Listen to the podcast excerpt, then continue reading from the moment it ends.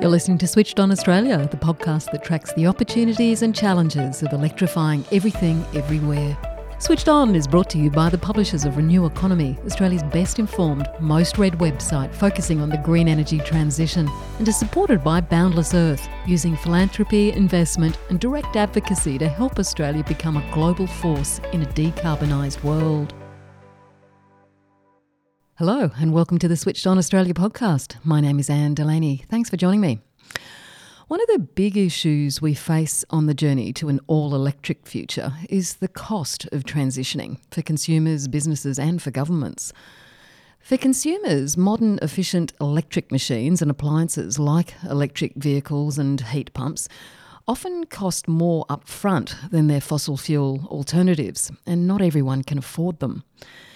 But as my guest today explains, when we look at the cost of running these appliances over their entire lifetime, things look very different. Craig Memory is the Senior Advisor on Energy for the Public Interest Advocacy Centre, PIAC, which is an independent non profit organisation that works with people and communities facing disadvantage. I started my discussion with Craig by asking him why he thinks electrification is so important. Yeah, look, it really comes down to two things it's, it's emissions and it's cost. From a climate change perspective, uh, gas as a fossil fuel can't really be decarbonised effectively. There are small things that can be done to take a, a bit of the emissions intensity out of it, but at the end of the day, it's an emissions intensive fossil fuel. Electricity, on the other hand, can be decarbonised. It's being decarbonised now, and there are plans to end up at net zero, uh, where electricity is expected to be zero carbon or close to it and expected to potentially do some of the heavy lifting for, decarbonising the broader economy.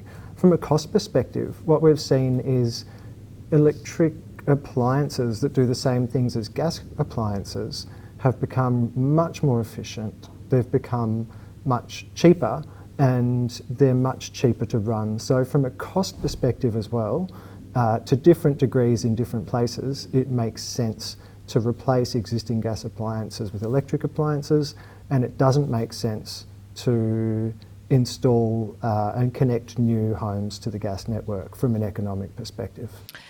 And the Climate Council's recent report, Switch and Save, showed households in all capital cities can save between $500 and $1,900 a year if they go all electric.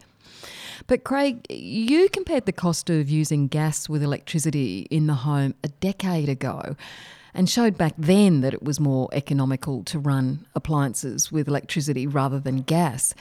So this shouldn't really be debated any longer, should it? I've been working on this now for, uh, for over 10 years. I used to be with the Alternative Technology Association, now known as Renew, and we did the first bit of analysis that actually compared the economics of um, of uh, electric and gas fuel use in the home.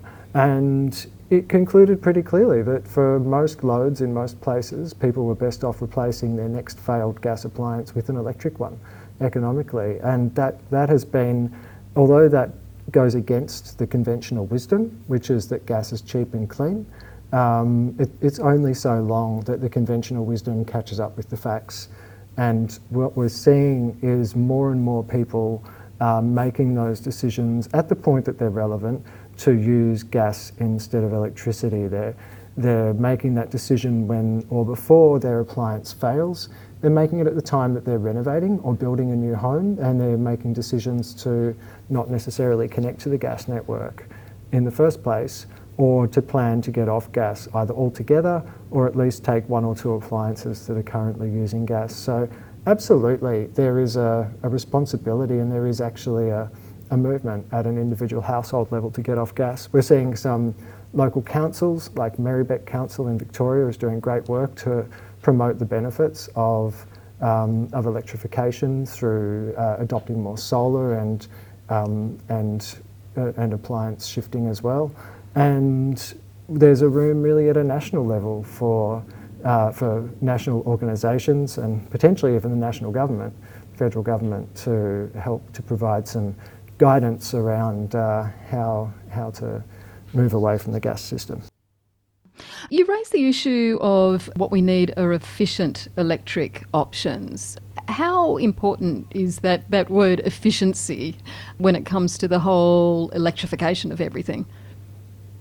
Yeah, it's a really good question. It's, it's, it's almost shorthand in a way, but it's an important piece of shorthand. So people are familiar with what we call resistance electric appliances. They've been around for a long time. A, um, an electric heater uh, inside a room, uh, either a bar heater or a, convention he- uh, a convection heater, um, an electric cooktop, um, an electric resistance cooktop, electric resistance water heaters that have a heating element. These work by simply providing, uh, where the electricity is used to provide a source of direct heat. When we talk about electric appliances, we're talking about appliances that, uh, efficient appliances, sorry. When we talk about efficient appliances, we're talking about ones that operate with a much greater amount of efficiency. That means they require a lot less electrical energy to be put in for what you get out. And they don't work by using the electricity to generate heat directly. For water heating and for space heating, they use an external compressor, and the way that works is that the electricity is driving a what's called a phase change fluid, which is changing between uh, between uh, uh, between a liquid and a gas, and that is used to convey heat from the atmosphere into the uh, water in the case of a water heater or into the air inside a room in the case of a space heater. And the beauty of those particular types of equipment is that they can produce three or four or five times as much heat energy as goes into operating the equipment itself. That's a really key benefit that these efficient electric appliances have over gas appliances because the equivalent gas appliances can only ever be about 80 or 90% efficient at the most. They actually lose uh, a portion of their energy to, to the atmosphere, whereas these electric efficient appliances are effectively 300, 400, 500% efficient. The numbers are hard to get your head around, but a way of thinking of it is that for the energy from the gas appliance to achieve the same output, you're going to need five or uh, four or five or six times as much energy from mm. that. And this, this goes to the issue of where when you hear a message from the gas businesses describing their fuel as clean because they're saying the gas at the gas outlet is cleaner than the electricity at the power point. And in some states that's correct, but what it misses is the point that the electric appliances use so much less fuel that it's vastly cleaner to use those electric appliances.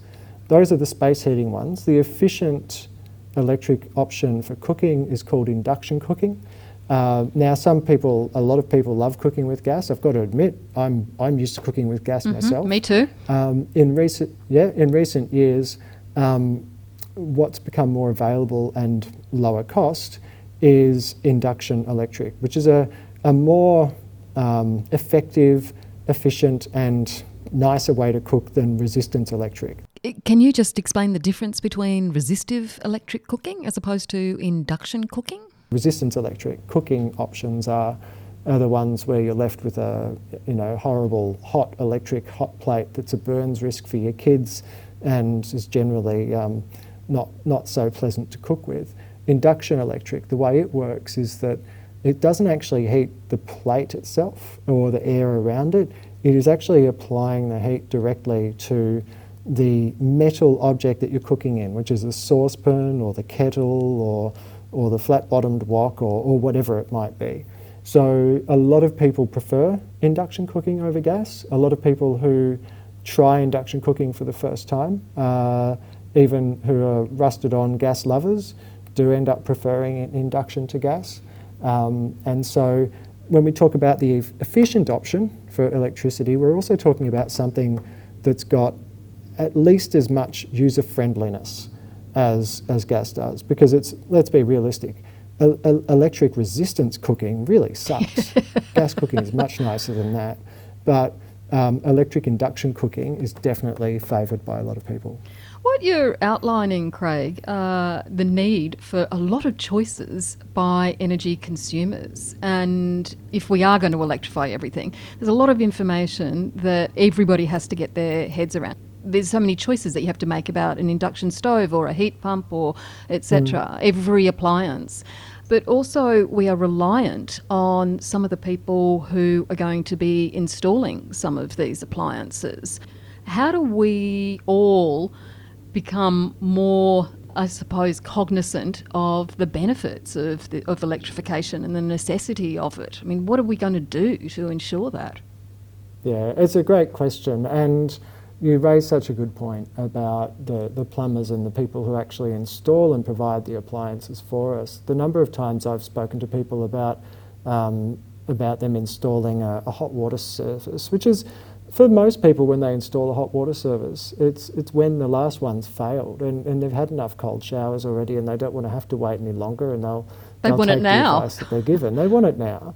And so it is often quicker to replace a system like with like. And we can give people good information to help them choose a better system, but there are also a lot of plumbers out there who point out to issues that they've encountered or that they've heard of in relation to electric heat pumps for uh, water heating and talk people back into getting gas.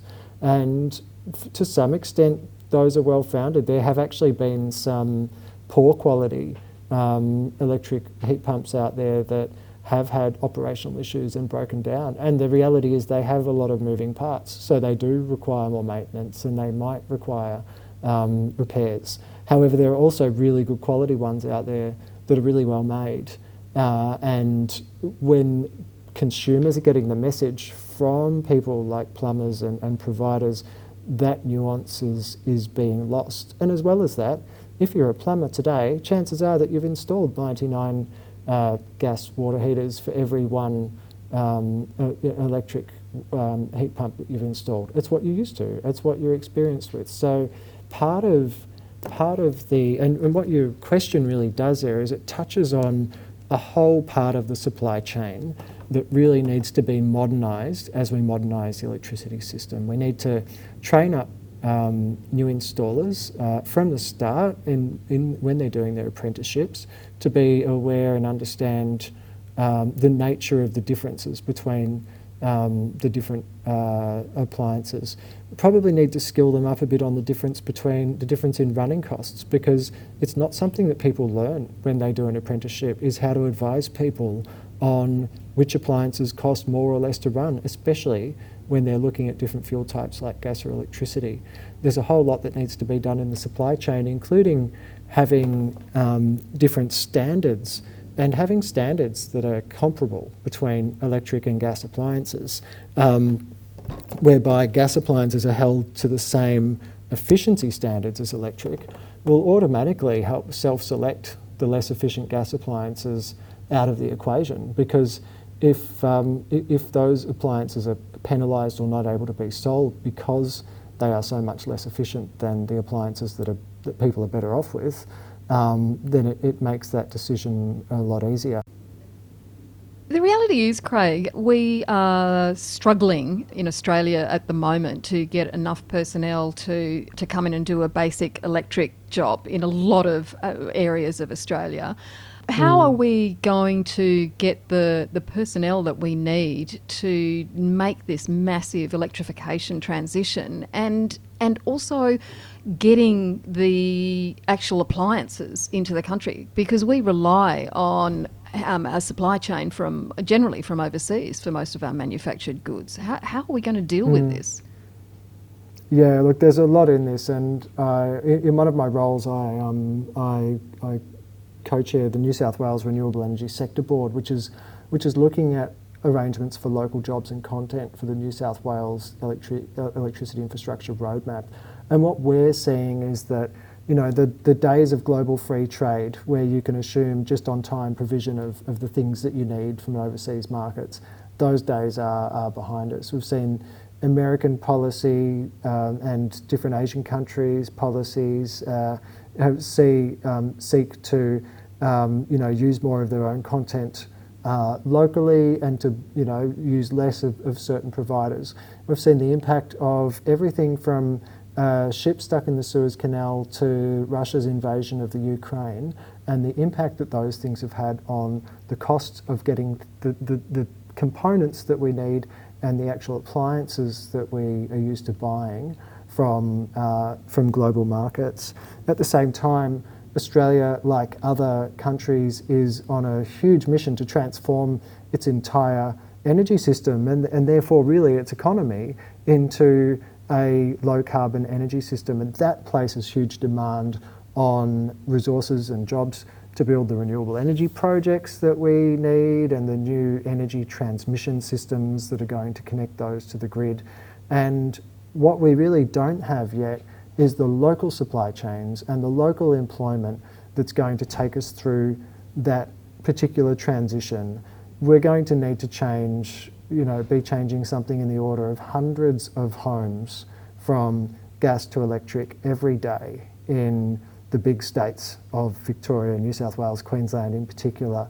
And we really don't have the, the workforce or the supply chains to support that. So we really need governments to get behind programs to build the capacity and the competency and knowledge of uh, for, for appliance installers.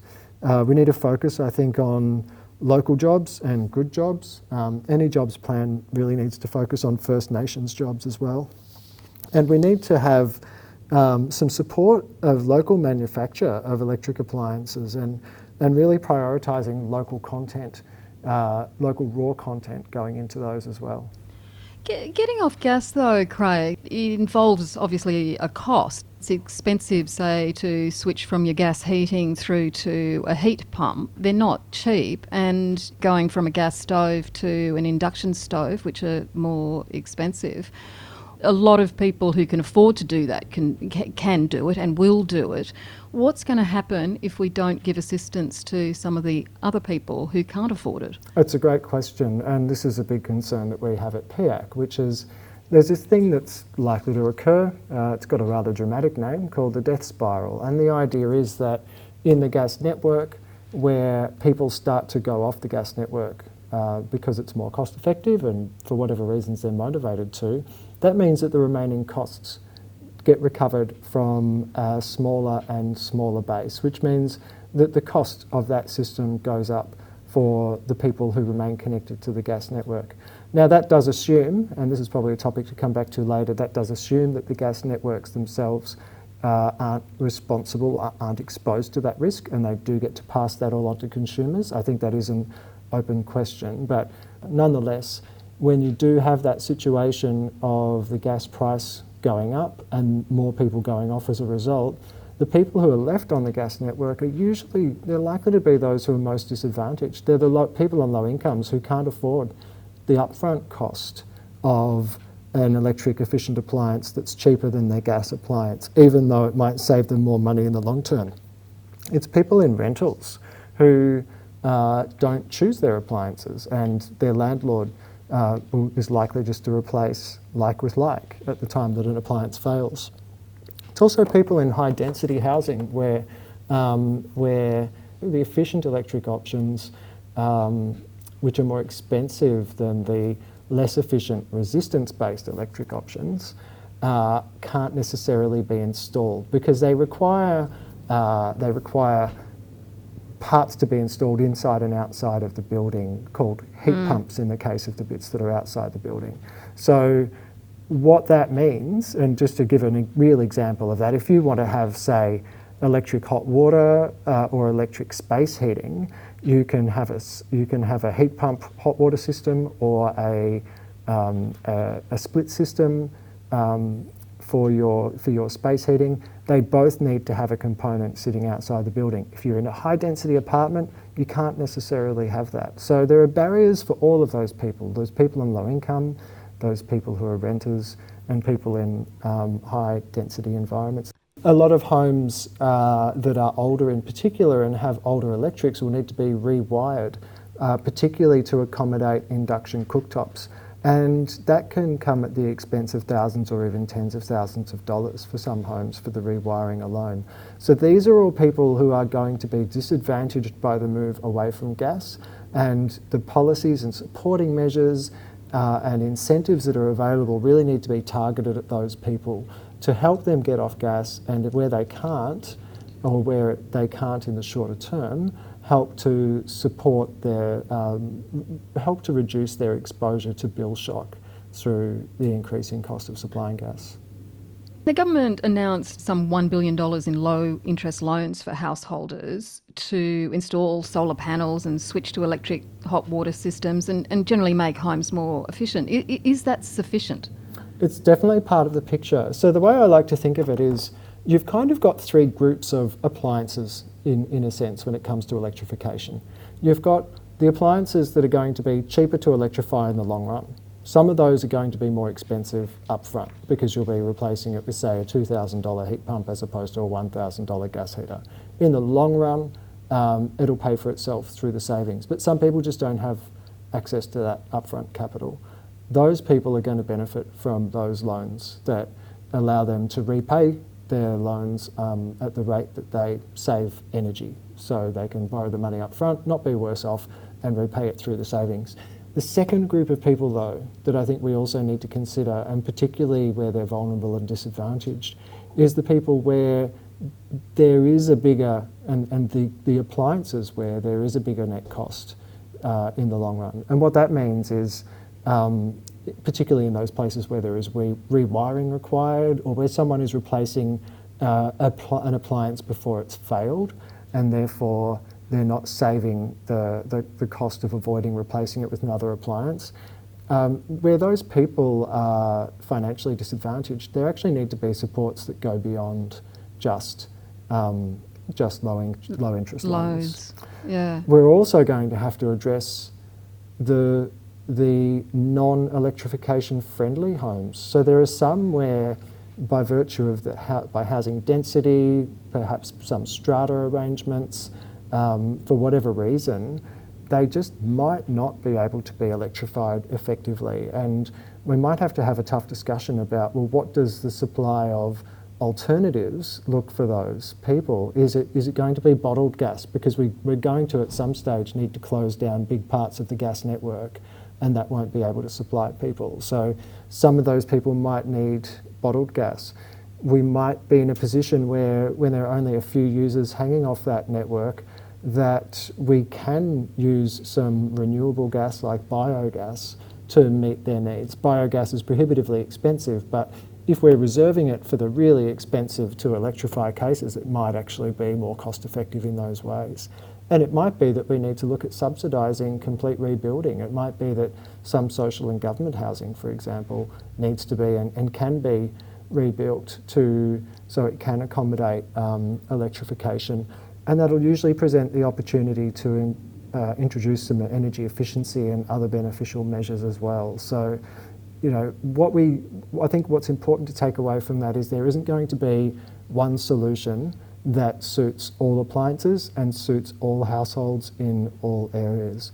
We're going to need to have the funding, we'll need to have the, um, uh, the loans, and we'll need the subsidies and alternate measures as well.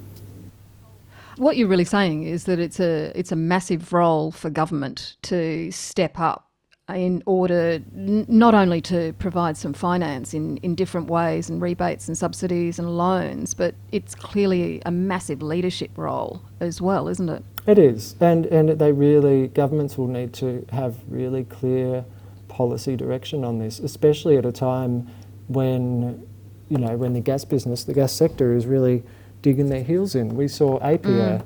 the um, peak body for uh, gas pipelines, um, just release a new campaign where they're they're looking to promote the benefits of gas to the Australian economy and to the to the system. And you know, the reality is that gas is used for a lot more things than just household energy use. Some of those are going to be harder and some easier than others to decarbonise.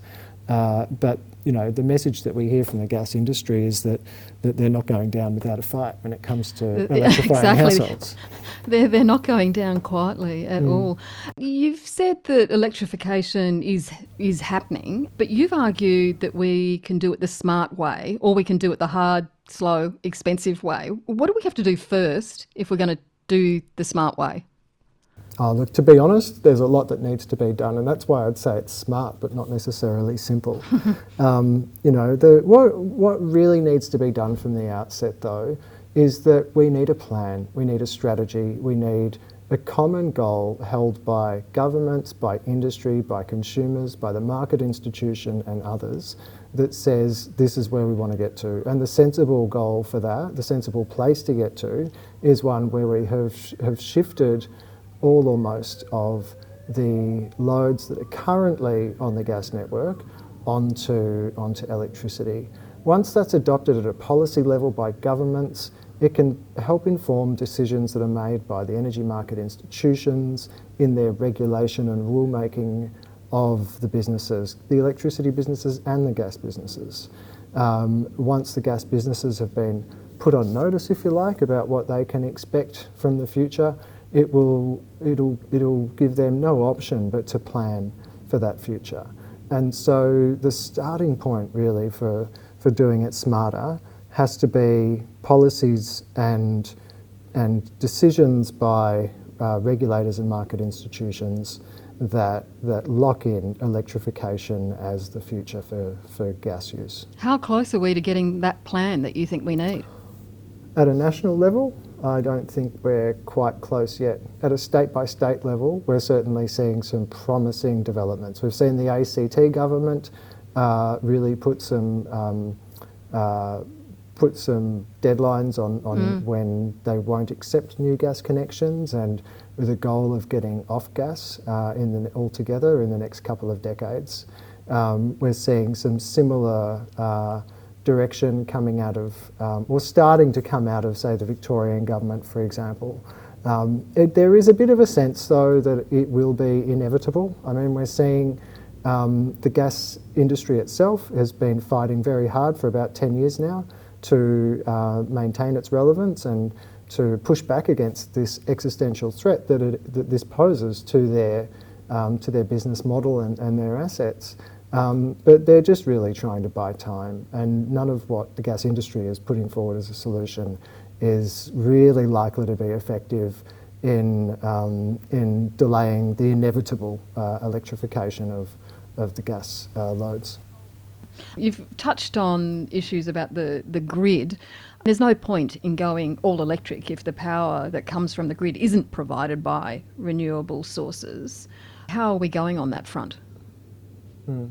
Firstly, the good news is when it comes to electrifying, um, for the reason I mentioned before about the far greater level of efficiency mm. and far greater bang for your buck that you get out of efficient electric appliances, it actually does still make sense even if you even before the grid is 100% decarbonised.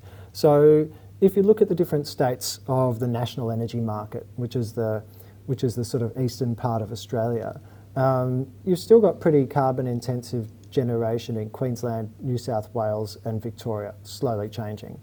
Um, but in South Australia, we've seen a lot of renewables being installed, and if we're not there yet, then we're almost at the point where um, in South Australia um, on a like for like basis, the emissions intensity of um, energy from the electricity grid is probably not uh, much more intensive, if at all, not more carbon intensive than gas from the, from the gas grid there.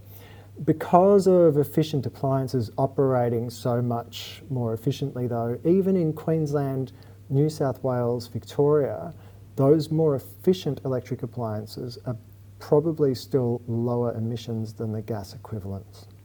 So I would say, yeah, there is a point doing it even before we decarbonise. You're listening to the Switched On Australia podcast, where we track the opportunities and challenges of electrifying everything, everywhere. And my guest today is Craig Memory, Senior Energy Advisor at the Public Interest Advocacy Centre. Now, the all electric transition can also give consumers more control over our energy consumption. By generating our own energy from solar or storing it in batteries, consumers can control where we get energy from and manage the cost to some extent, especially if we have an energy management system that provides real time data on our energy use. Electrification definitely gives more control back to people, and it does it in a few ways it, it does, as we've discussed, it allows them to um, to reduce their costs. And we talked about um, aligning, uh, you know, when you use your, heat, your, your water heater with when there's surplus solar, for example.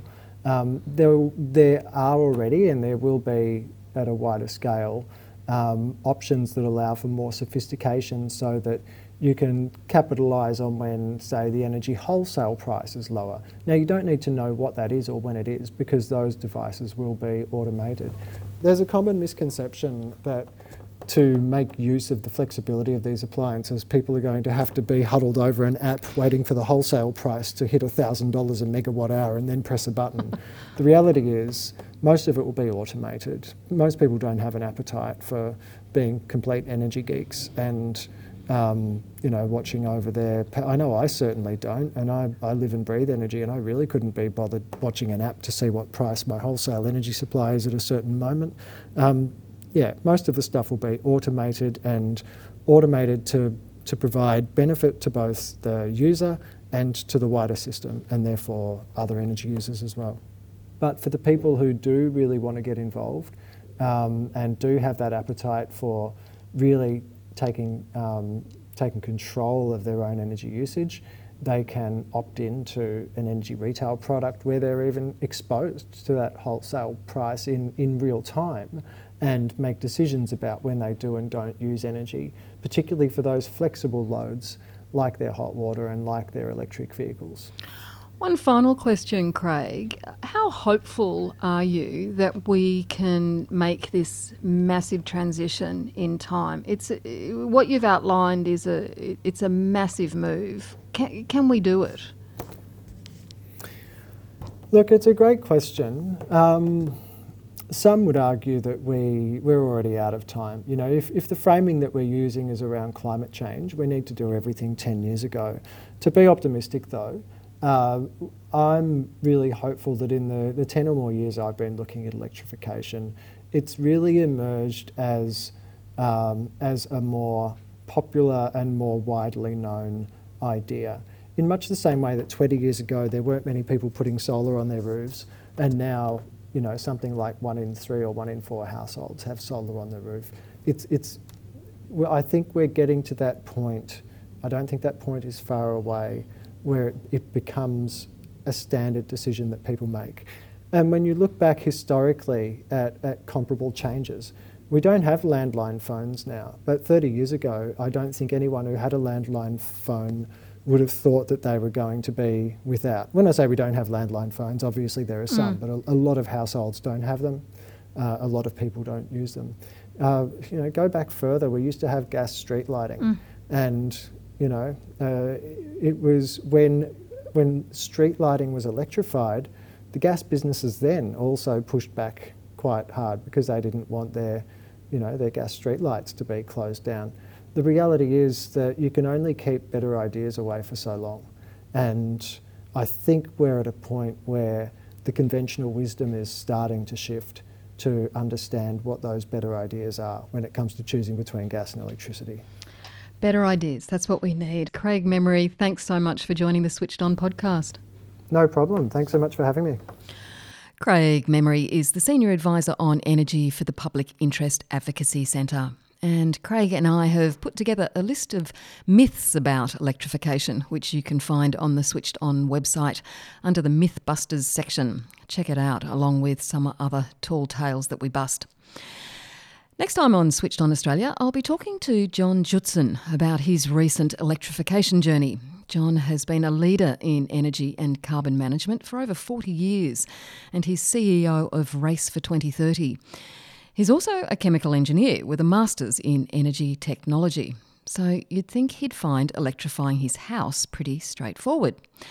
Quite the reverse. He found it slower and harder than he expected. Join me then to hear how he managed the challenges. I'm Anne Delaney. See you next time.